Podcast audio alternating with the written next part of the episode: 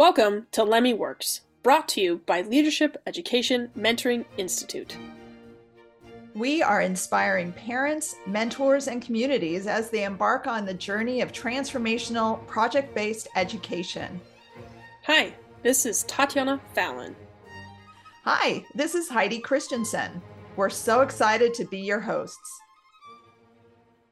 Welcome to today's episode. We have the amazing privilege to be with Sheree Gaughan. She's one of our long term LEMI mentors and trainers and a phenomenal mentor and great friend, and so excited to be speaking with her today.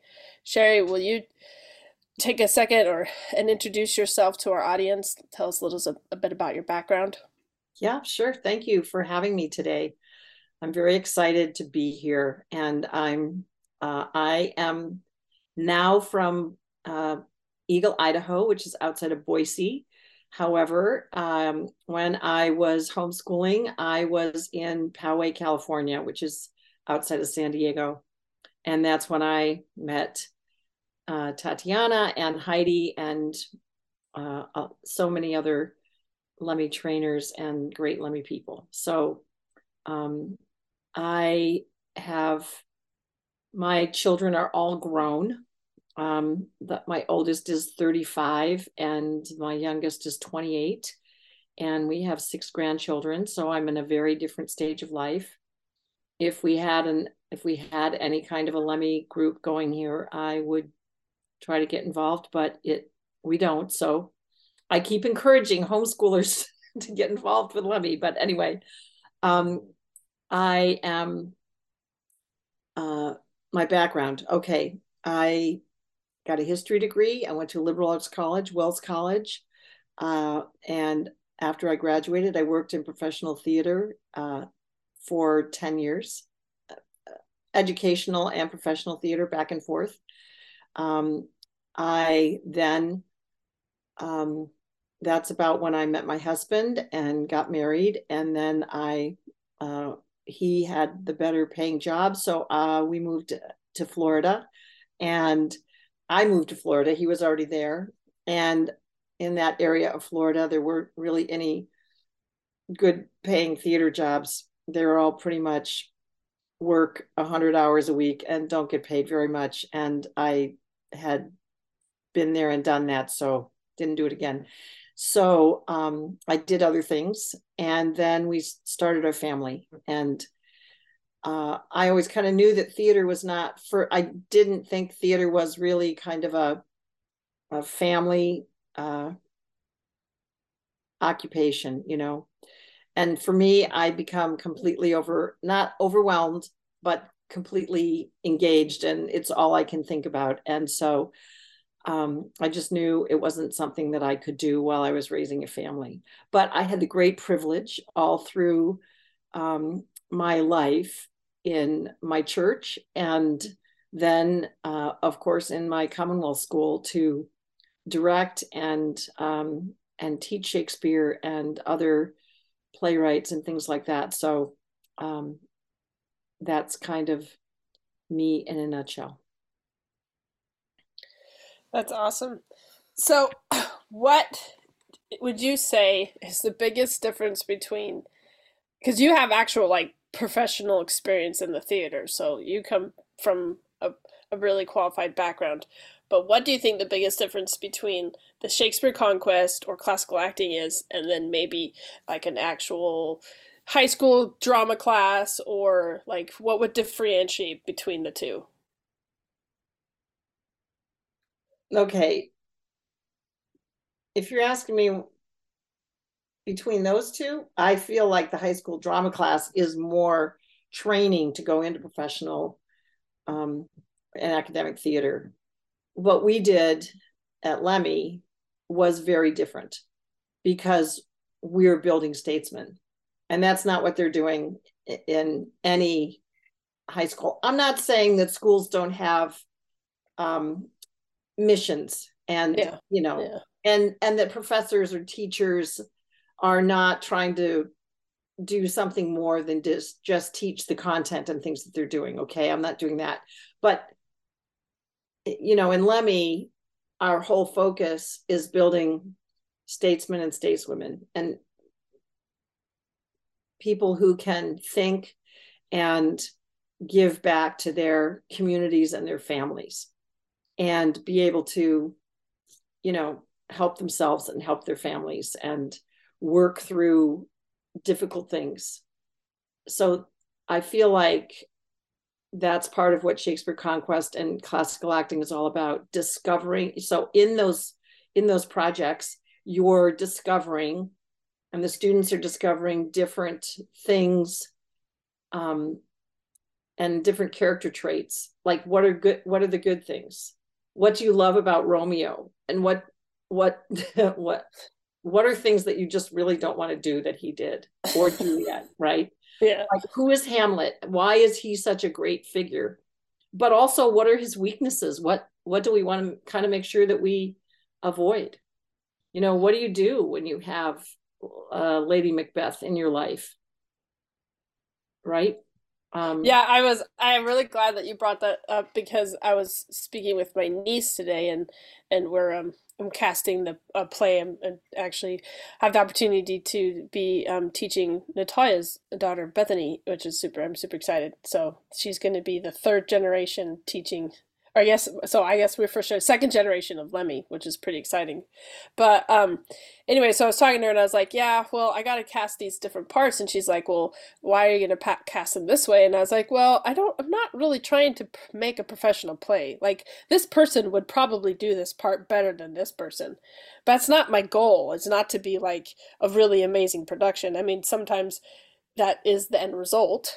Um, but I'm like, I really feel like if this person acts this part, it will make them learn and stretch and grow in ways they really need to do, like really need to grow.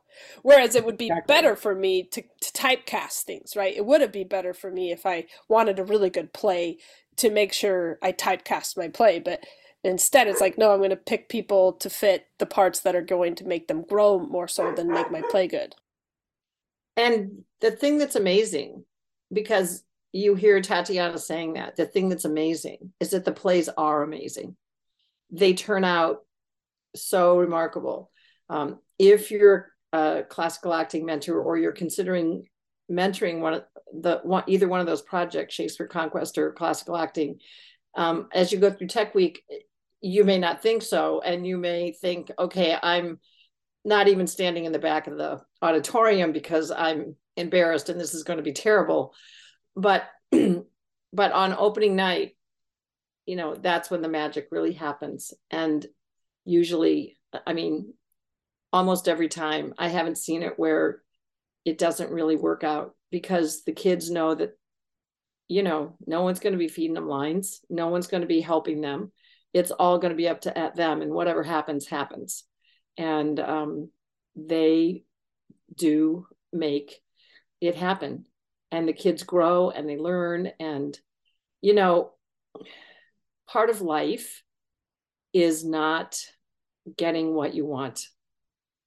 I mean i don't know about you most of my day is not getting what i want.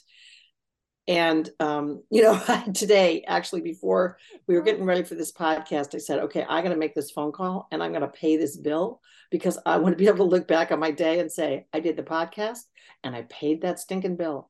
Right but other than that, the whole other rest of the day just kind of went south. So, and that's kind of life.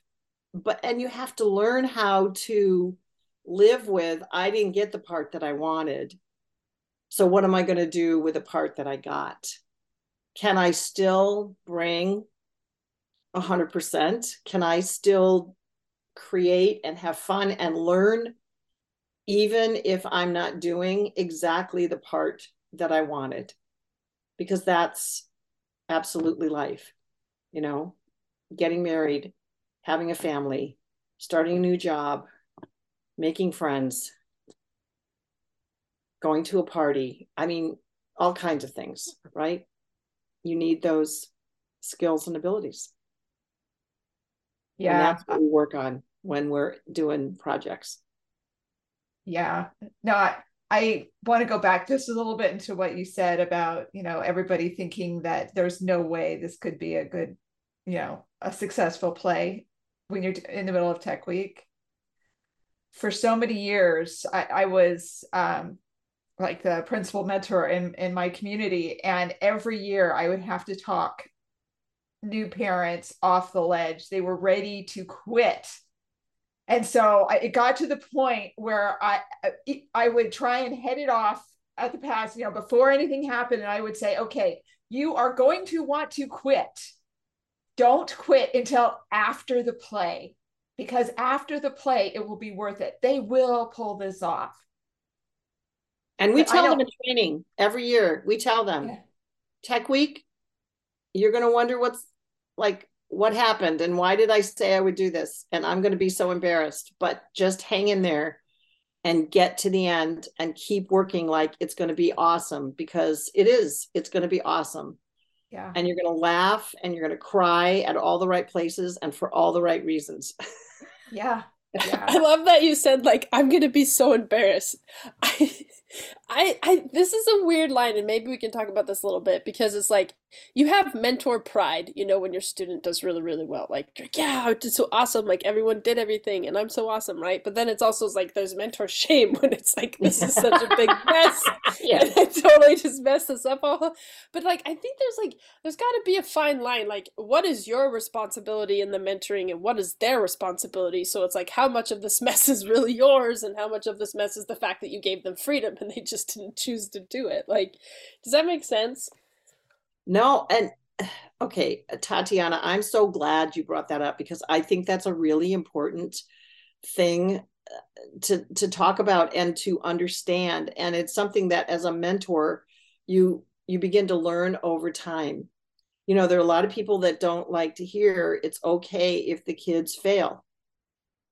And you know what? If the play doesn't work out it's if you did all that you could do, then you did your part because everybody has a part to play. Everybody.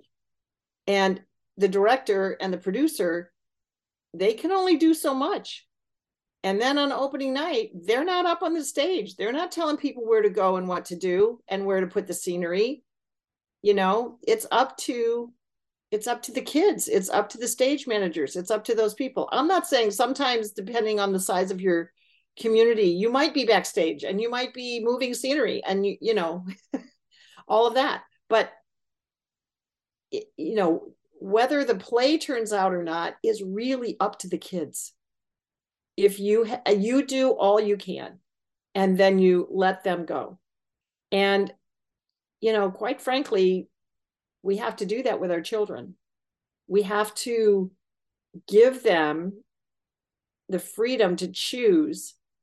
There are times and places, right? To, to give them the freedom to choose what they're going to do and how they're going to make it. I did have um, a time when I was casting a show and I cast this one young man as bottom. And he really didn't want to be bottom. He wanted to be one of the lovers. And, you know, in other plays that he had done, not, you know, outside of Shakespeare and things, he he loved being, you know, one of the lovers. A, your lead. B, everyone loves you, literally, the audience, the actresses, you know. And I thought, what this kid really needs to do is play bottom because he will be phenomenal. And I just think feel felt like he needed that for his um, you know, for his growth. So I called his mom because I said, Lynette, he doesn't want to do bottom. She goes, I know. I don't know why. Like bottom is the best. I said, Yeah, it is. So, but what do you think I should do? Because I really want to cast him, but I don't know. I don't. She goes, No, I think you should. I think you should cast him. So I did. I cast him. And you know what? he was fine. He was good. He, you know, he pulled it off. He didn't he didn't give it all he had. He didn't do what I knew he had in him to do to be just like the funniest bottom ever so that everyone would love him because they would have.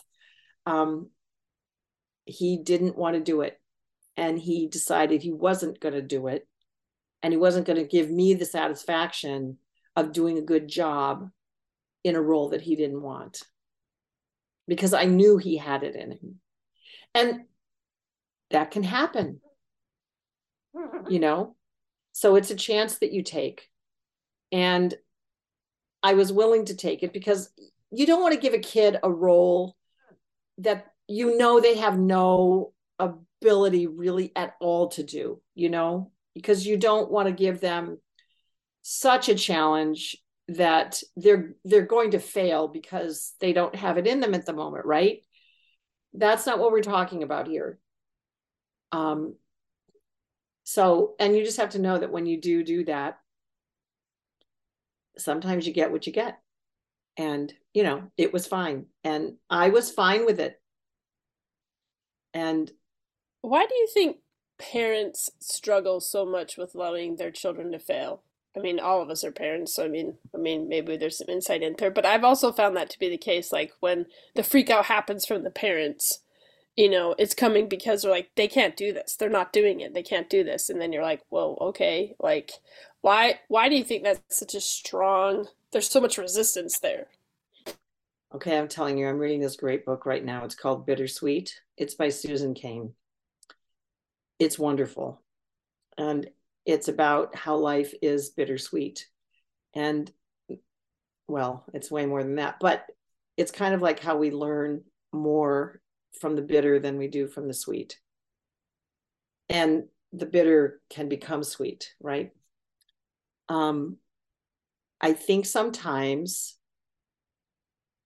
as parents when we've had difficult things in our lives that have happened and you know it can be it can be abuse it can be trauma it can be um, you know a sense of abandonment whether you were actually abandoned or you know all kinds of things that happen in life right? Because this kind of stuff happens to all of us you know? I mean if we would just t- stop for a minute and say which one of those things happened to you, we we would all have something that happened to us, right?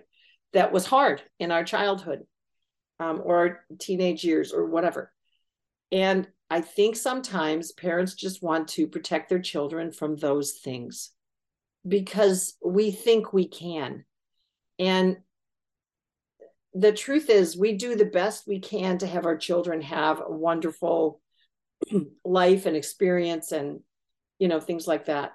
Um, but there's a, you want them, I don't know, it's how I always felt, even before I got involved with LEMI, I felt like I want my kids to know that it's okay to fail and do it in a safe space at home where we're not going to yell at them if they don't do everything perfectly. We're, we don't care about that.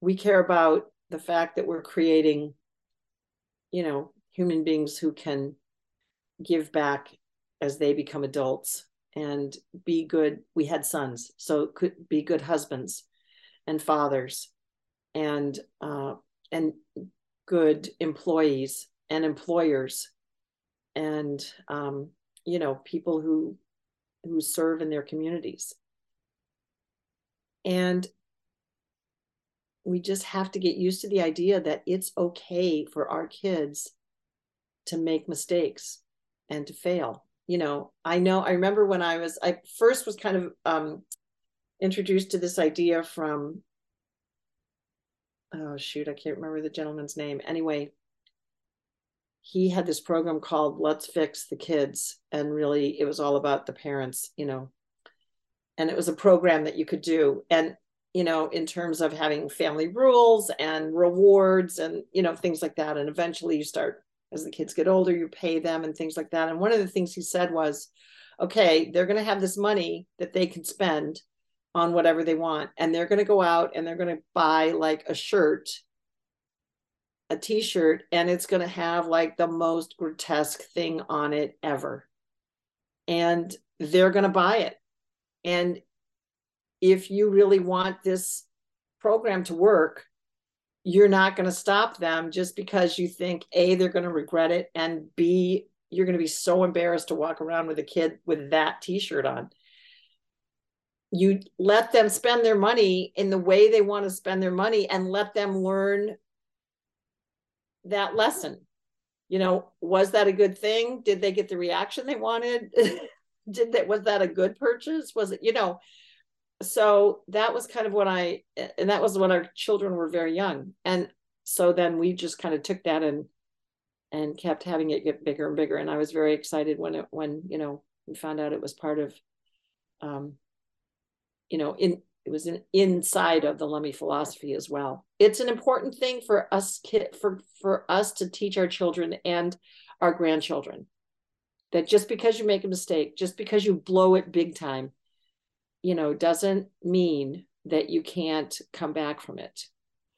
I, I really like that you bring that up. I, my favorite right now, I'm I'm really into regenerative farming, and we're hopefully going to be able to get some land soon and and I'll start farming. But um, and the guy that I love following, Gabe Brown, he is a city, city slicker, and or I guess he was raised in the city, and then he um, came to farming through his wife and her family, and he literally went through seven seasons of failure, like like huge failure, like the banks barely extending the ro- the loan. Like 2 years of total like hail destroyed all of his crops. Like oh huge failure you know? And he's got a young family. He's got all these things. And in his book that he talks about is just like I would have never found regenerative agriculture if I failure hadn't forced me to completely look at things differently because I couldn't do the way everyone else was doing it. Interesting. And and yeah. so like it, it's it's a really insightful thing because like you were talking to me and I was thinking about my own reason why I don't like I don't like to watch my children suffer. And what I'm realizing is every time I step in and save them, I'm preventing them from navigating and figuring out how to get through it. Right? How do I get through this pain to to get where I need to go. Well, if mom comes in all the time and just says, "Here, this is how we do it," then and I they're not developing that skill of navigating the failure, like getting through that failure, like figuring out what are my tools to get through this failure, what are my resources, how do I how do I pick myself up? Like every time we step in and we just like you know save them either from the failure in the first place or tell them after they fail how to get through it we really do them like a disfavor to just thinking about like right now with with reading with my kids like sometimes i get lazy and then i just start like sounding out the letters for them because it's just like and then they never learn it because they know if they oh. wait long enough mom will just be mom like, will do it. Mom, mom will, will do it. word. Yeah. I'll give you the word. Yeah. And so i'm like i've been having to stop myself like no it's okay. Like it's okay for you to struggle and go through the pain and the pain that i have to go through sitting here being like and and I, I, thought it's a very interesting insight you know like why uh, what about pain makes us and the failure that really makes them really learn some skills that you can't just teach. They have to discover i feel like. You have to discover and and it is the way that we all discover it. You know? It, it really is. And and i'm not saying as a parent that it's easy and i was either my husband and i were perfect at it all the time. Um, but you have to be open to the possibility of it. And knowing when okay this is definitely an opportunity for my child to learn. And so i can help them if they come to me and ask but i don't have to you know it's not up to me to make sure that they get their paper in on time it's up to them it's yeah. not up to me to make sure that they memorize their lines. Do I need to support them? Should I ask them if they need help? Should I remind them? There's lots of things we can do. But you can't make them do, you, you literally can't make anybody do anything. Yeah, yeah you really think we can. yeah, no, Tatiana, the the whole reading and everything. And I think that I, I probably use this during um, acting, you know, during the Shakespeare plays and the classical acting plays as well, when I'm just like, it's just so painful to watch. You, you know, the breathing techniques they teach you when you're in labor. I've actually used them when I when I was teaching my kids to read. It's like you know behind their back, I'm going you know, just like something to get me through that pain, literally, and just doing that, you know, whatever you have to do because it can be painful, but you have to just get through it as a parent. Otherwise, you're depriving your kid. Yeah.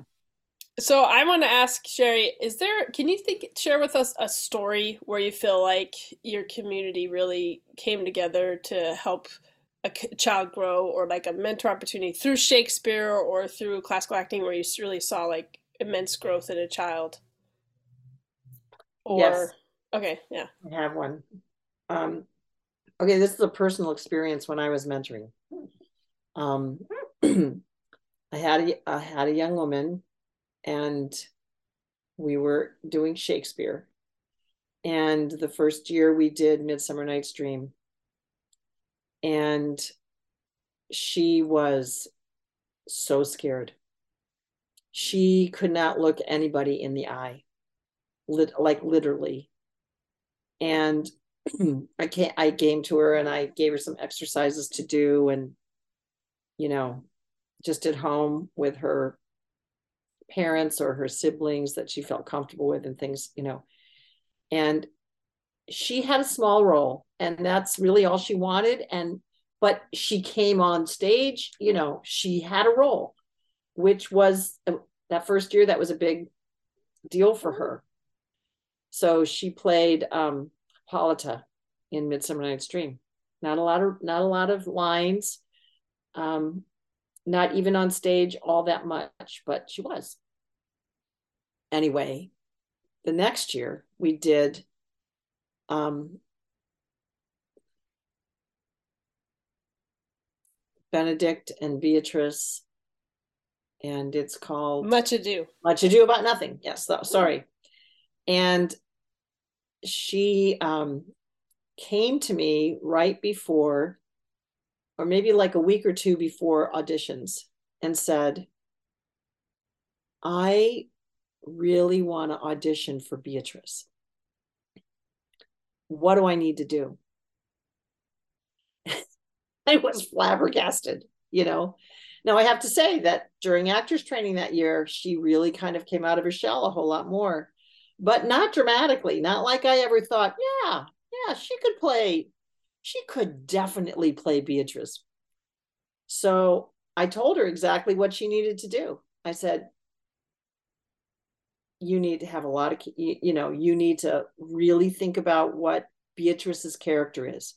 And when you do the auditions, I need to see that coming out. Um, you need to be able to look, you know, look at people and have reactions and really show emotion when you're i know you're just going to be doing read throughs but you know i want you to do the best that you can and i want you more than anything to make sure that you just give it your all and you're not just reading lines but you have done enough research about who beatrice is that i'm seeing her as you do your read throughs when you're doing your auditions and I'll be darned. She came to that those auditions and she nailed it. There was no question about whether or not we should cast her. I mean, a little question because you know she didn't have a lot of, um, you know. So we took a big risk, and I just thought she really wants this.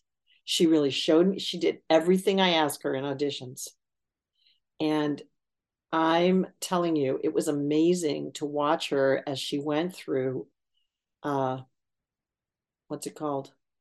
Quest. Um now wasn't called Quest when I was mentoring it. And she went through Quest. She ended up being a student mentor in Quest when they did the um, Supreme Court simulation. She was one of the lawyers that stood up there and argued like so strongly and I'm not saying she wasn't scared, but she was very confident in what she was doing and saying. It was a completely different, huge transformation. And even watching her um, interact with the rest of the students, you know, she was definitely an introvert. And she had some other mental health issues Um, but, and, you know, she would hang out with people, and then sometimes you would just see her off by herself doing her thing because she needed to decompress, right? But when she went on stage, she knew how to turn it on. She knew what to do. So she really gained, not just from Shakespeare, but I mean, it was a lot. It started in Shakespeare. And then as she did the other projects, she really acquired these other skills and abilities that were not the way she was going to necessarily turn out. It made a huge difference. Now, can I just say though, that was dramatic. And it's not always dramatic with every child, you know. Um, it isn't. But it, I'm just saying these projects makes a, make a huge different huge difference. And honestly, at 68 years old, if I had grandkids who were in the programs, mine are still too young. And at the moment, they're not homeschooling. So there's that. Or, I mean, I would continue to mentor these programs, and I still miss it because I loved watching that transformation happen in all of the projects because it happens in all of the projects for sure.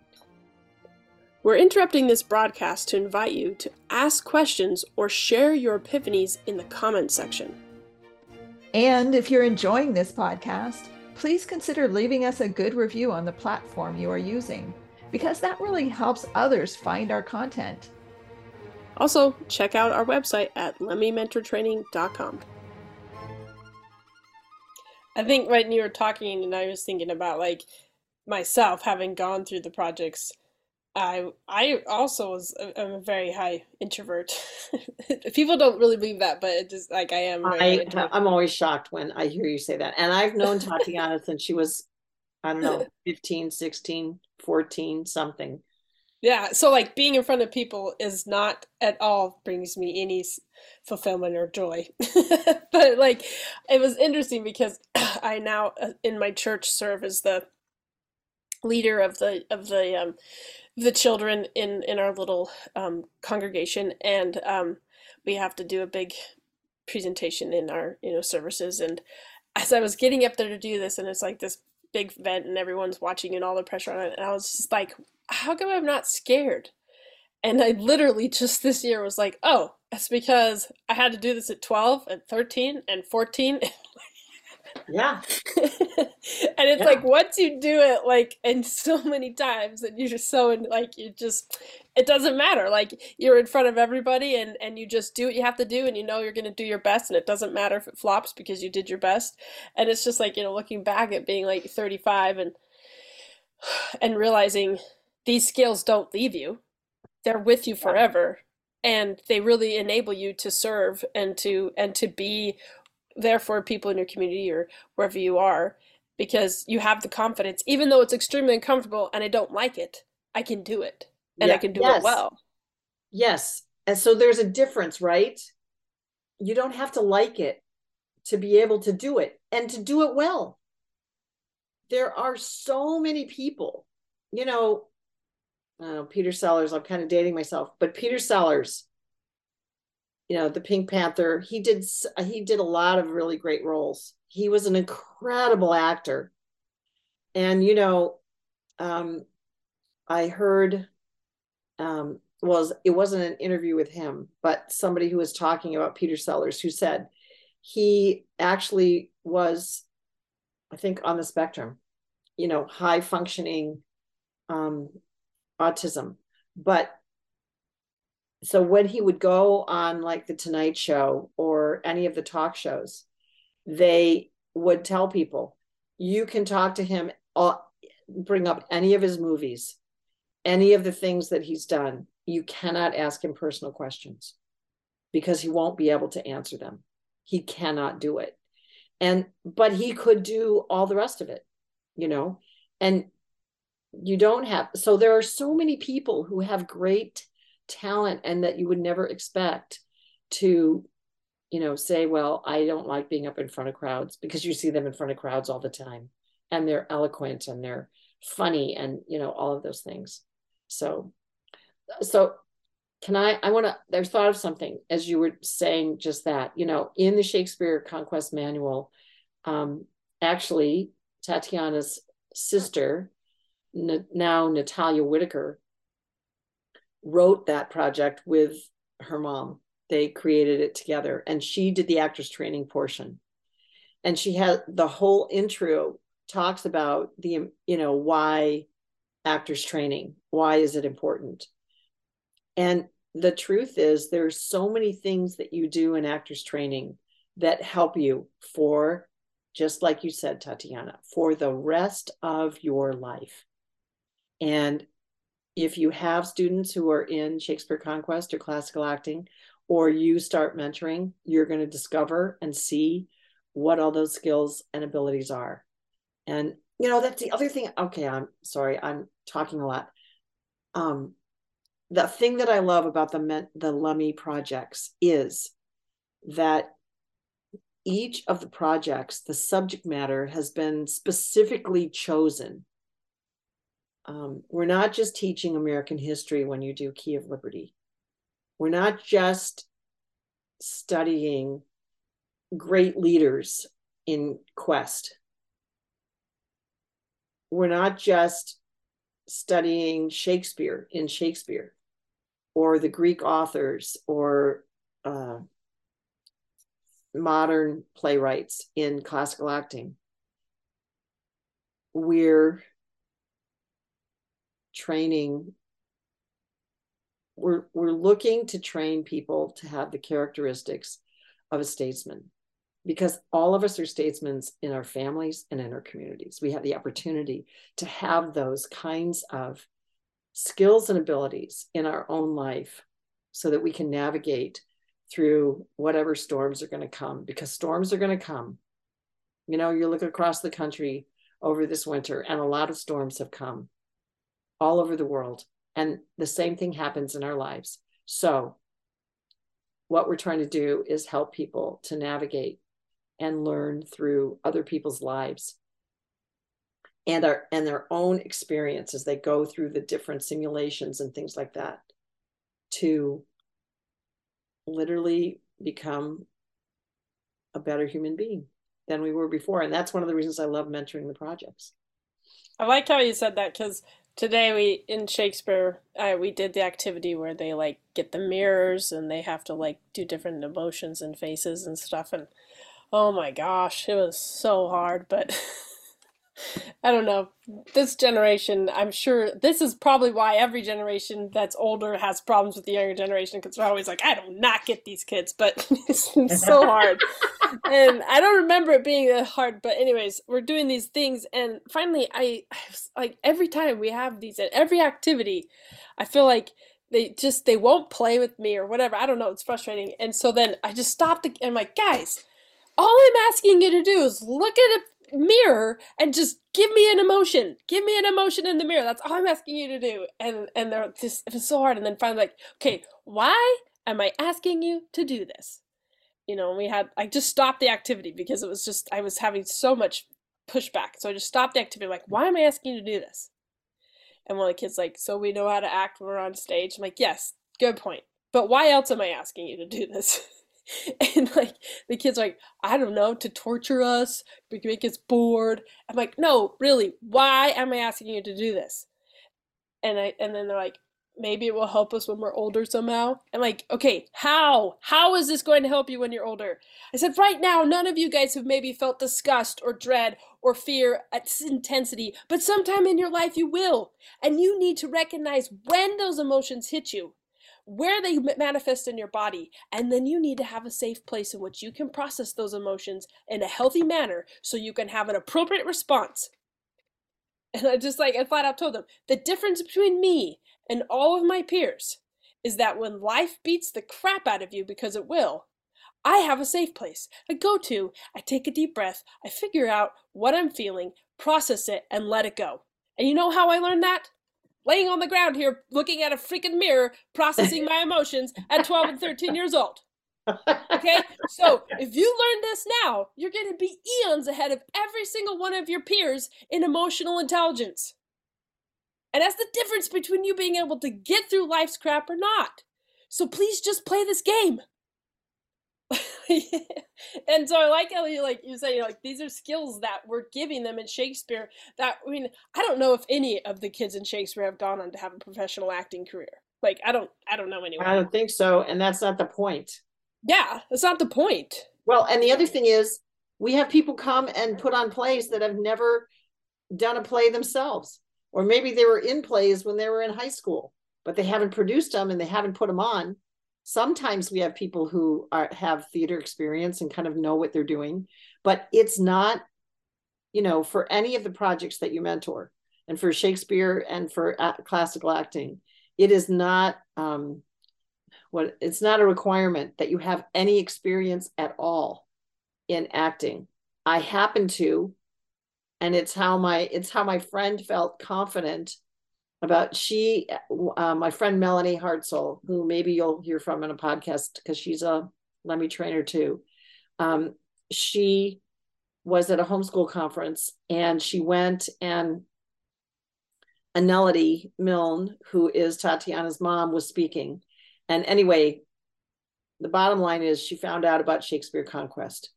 And she came home and said, Sheree, I heard about this this class that we could teach.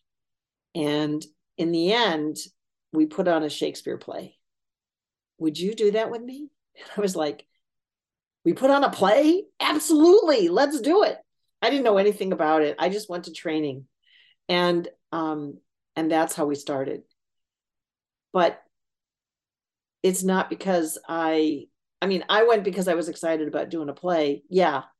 But as soon as we were done with the first day, I could see that this had nothing to do with any of the knowledge and experience that I had. I mean, my knowledge and experience was helpful when it came to producing the play. And I think it really kind of um, was helpful as I've been a LEMI trainer and um, how we've been able to train people to do shows and things like that. However, that's like vi- at the very bottom of the things that are important in terms of you know what it takes to be a mentor.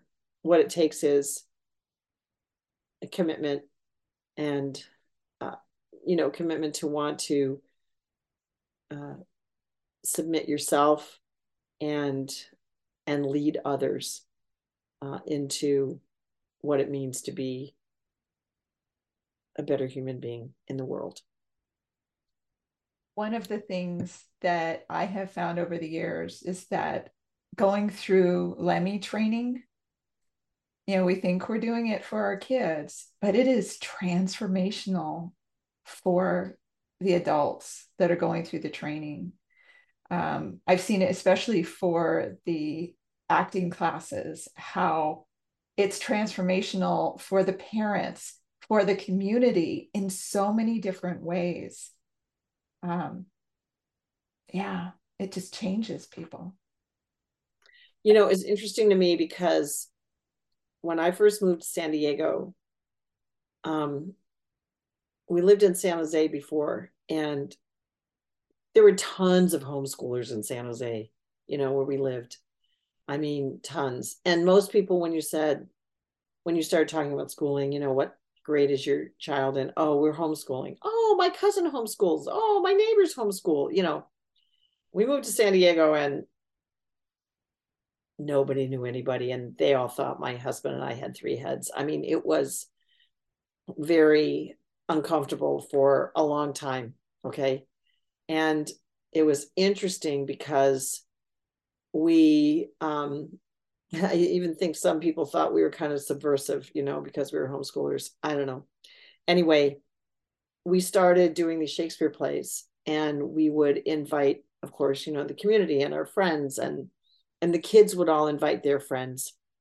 And it was really when we started doing the Shakespeare plays and the classical acting plays that the community really lightened up about homeschooling and whether or not it had any um, anything good that it was doing for the people who were involved. And we actually had some people in the community who, whenever the shows were going on, were like, you have to make sure you let us know when your shows are because we love coming to your shows. Your shows are the best.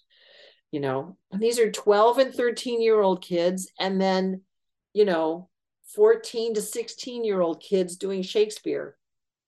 So, anyway, um, it it changed it changed the way people in our community thought about homeschooling for the people who didn't homeschool.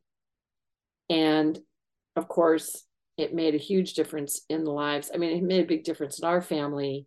It made a big difference in all the families who were involved in our community. And Shakespeare is a wonderful way to, you know, it was one of the things that increased uh, the enrollment in our Commonwealth school when we were first getting going because people come and see it and they're like, oh, I want my kid to be involved in that. I want my kid to be involved in that. So, what do you think? Um, is it what what is it about the play that changes the community? Like, because I totally agree with you. Like, I feel like you know if you're the first year you're starting Commonwealth and everybody is struggling and it's just like trying to get there, and then you do the play and it's like there's a switch.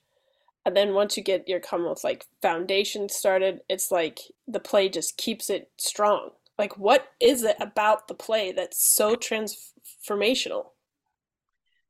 You know, I feel like theater generally is is like this. Theater is something that brings a lot of different people together. And um, in when you're talking about the show, you know, even in professional theater, the actors can't do it on them on their own. I mean, because you can't be acting in the play and turning on and off the lights. Um, and I'm not saying there aren't little companies where they do almost everything, you know, but you have to have people who are backstage. Um, even people who work on a blank stage, there's little things that come and go. There's props backstage, there's costume changes, there's, you know, lights go on and off. Tickets have to be sold. Um, programs have to be handed out there's all kinds of things that all kinds of people that have to be involved so that's one of the wonderful things is that you really get all of the families who are involved in that project involved in in the show. They're either helping to sell tickets you know they're doing costumes they're helping gather props they're everybody's involved. So everyone has something at stake.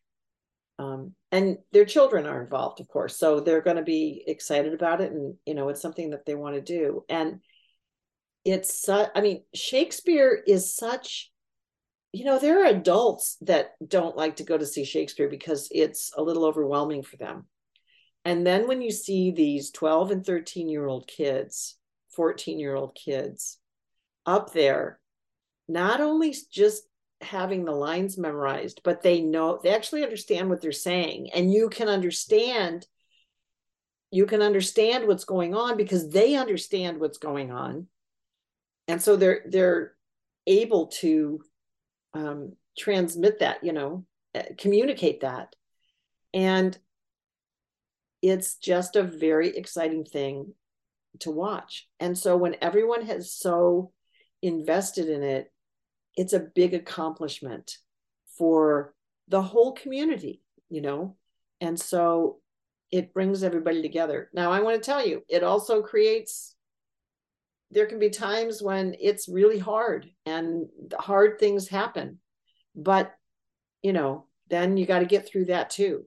And that, um, and seeing everything come together and the kids come together kind of allows people to do what they have to do to heal and move on to the next thing. One of the things that my um, one of my sons encountered in college is he was told by a professor that there are no more communities anymore and he he actually stood up and said no i know there there are. I grew up in one. I saw one formed. And it was really it was built on you know our LEMI community but he saw how our community came together for those plays every single year and how we worked together and i mean that's one of the reasons why i think it's the whole the plays are so transformational. It's it's a community builder. It's a community strengthener. You know we all go through that trauma of watching those kids mess up so massively during tech week. You know we're all so scared for them but yet we come together and support them. Uh it's it's just you know and then you do one and then it's like oh my gosh, we got to do this again. It, it, it's so much fun to to get you know once you get past one, it's like okay, we only do one a year. Oh my gosh, we, you know that high that you got, the kids just get hooked on it. Yes, parents do too. Yes, they do. I also think I, I like that you said you know it's the it's it's the Shakespeare element about it too because I'm editing Twelfth Night right now is getting ready to put together our play and uh, I was I was reading it, and there's just so many lines where it's like, oh, there's a line where Viola is in this big mess, and she's like, "Oh no, this is not gonna go well." And so she says something like, "Time, you must unravel this knot, for it's too hard for me to untie."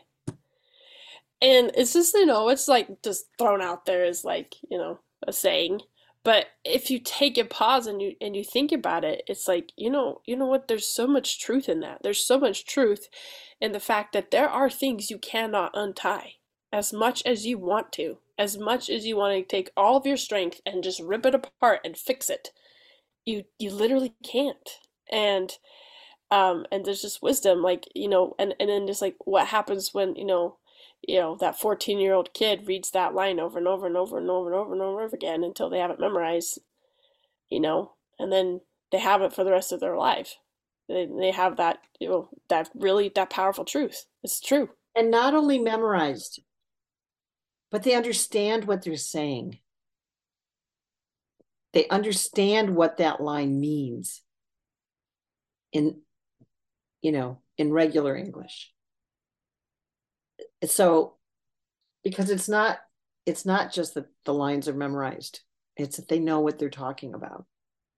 And that's what makes it so funny and so poignant and you know everything else.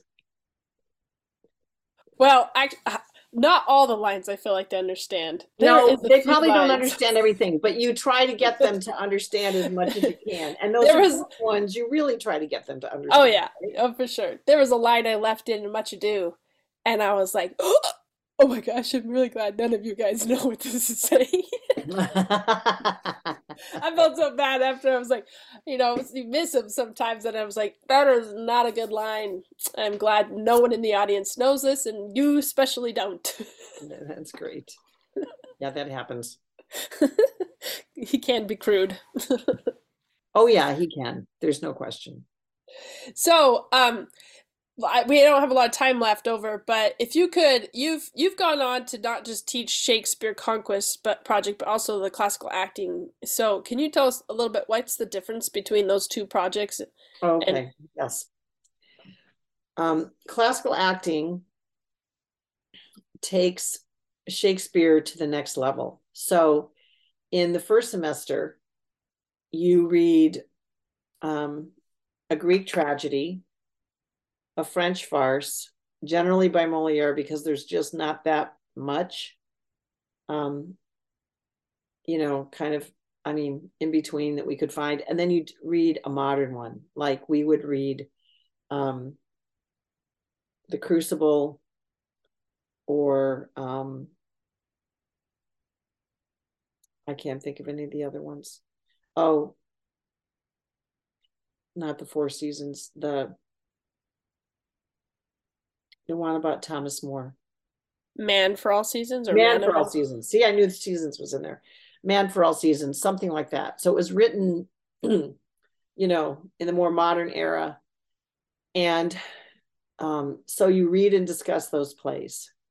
And then they do presentations on um, some of the different eras, you know, that you're talking about um, then also you really get into um, the into the Shakespearean language, and you start under under understanding the iambic pentameter, what the different, um, you know, why is it that way?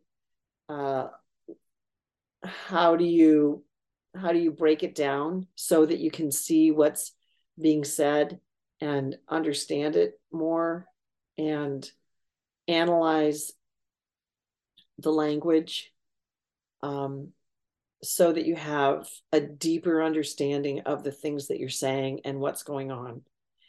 Um, so there's all different kinds of uh, parts of Shakespeare that you that you dig into um, in terms of the language in the first semester, and then in the second semester, and then you also read a Shakespeare play. You read a Shakespeare tragedy.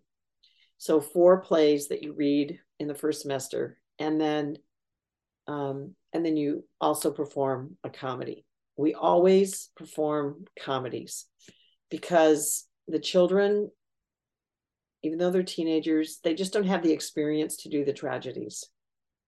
Um, you know, and do you really want anyone that age understanding Lady Macbeth or Macbeth or you know any of the any of those people in, in the tragedies you don't.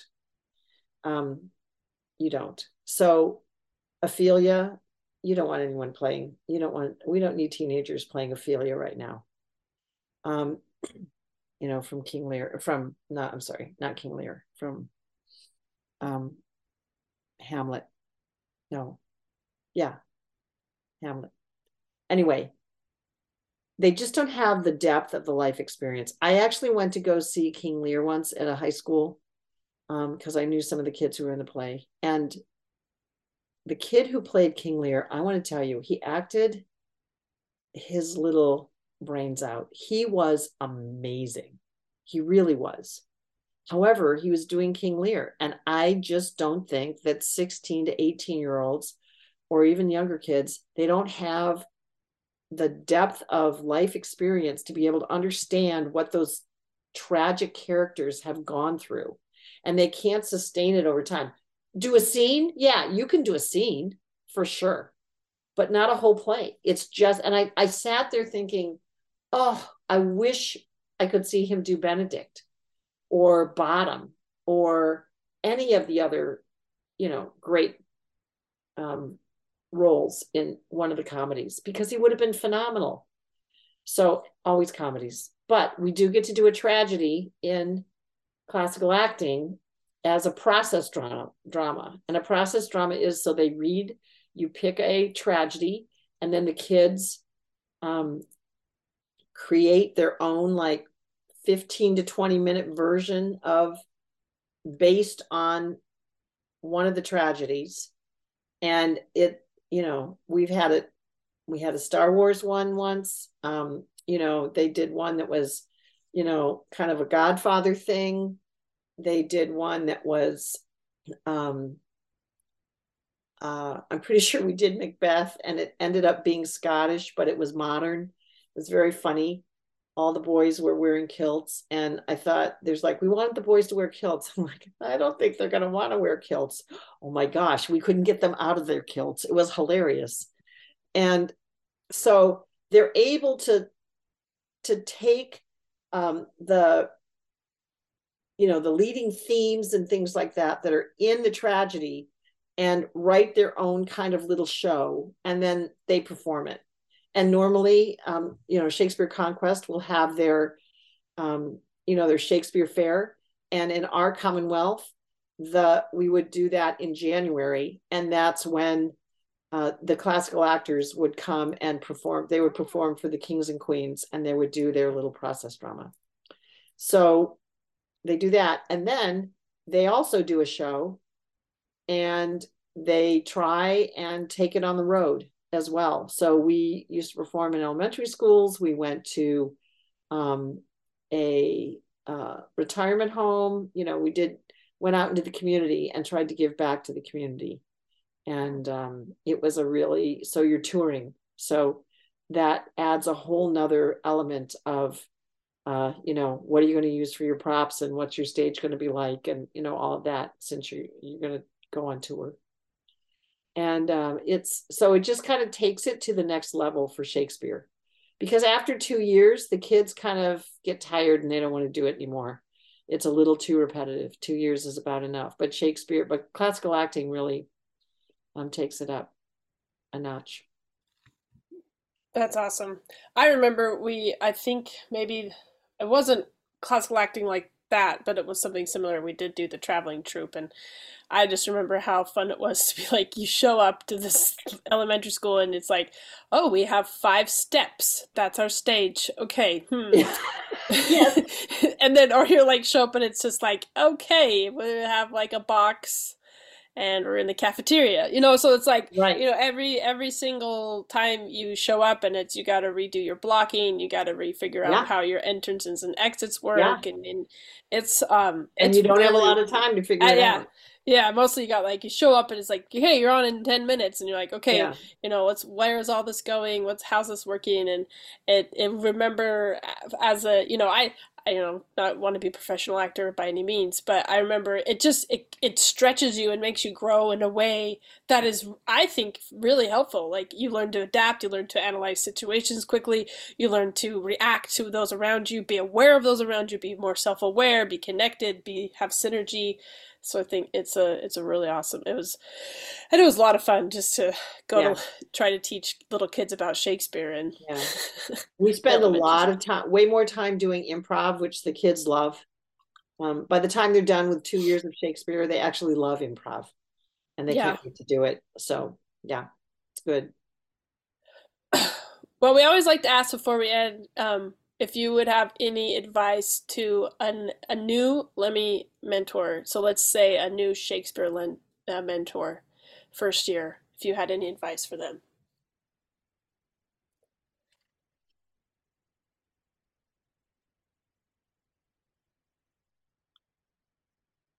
Just open your own heart and mind to the things that you're learning and allow yourself to grow. And you're going to struggle with things too, just like your students do. And I'm not saying that you bear your entire soul to your students all the time. That's not always a good idea. But it's okay for the students to see you struggle too, because that's part of life. Um, and it's all about working together to make things work. That's how families work. That's how marriages work.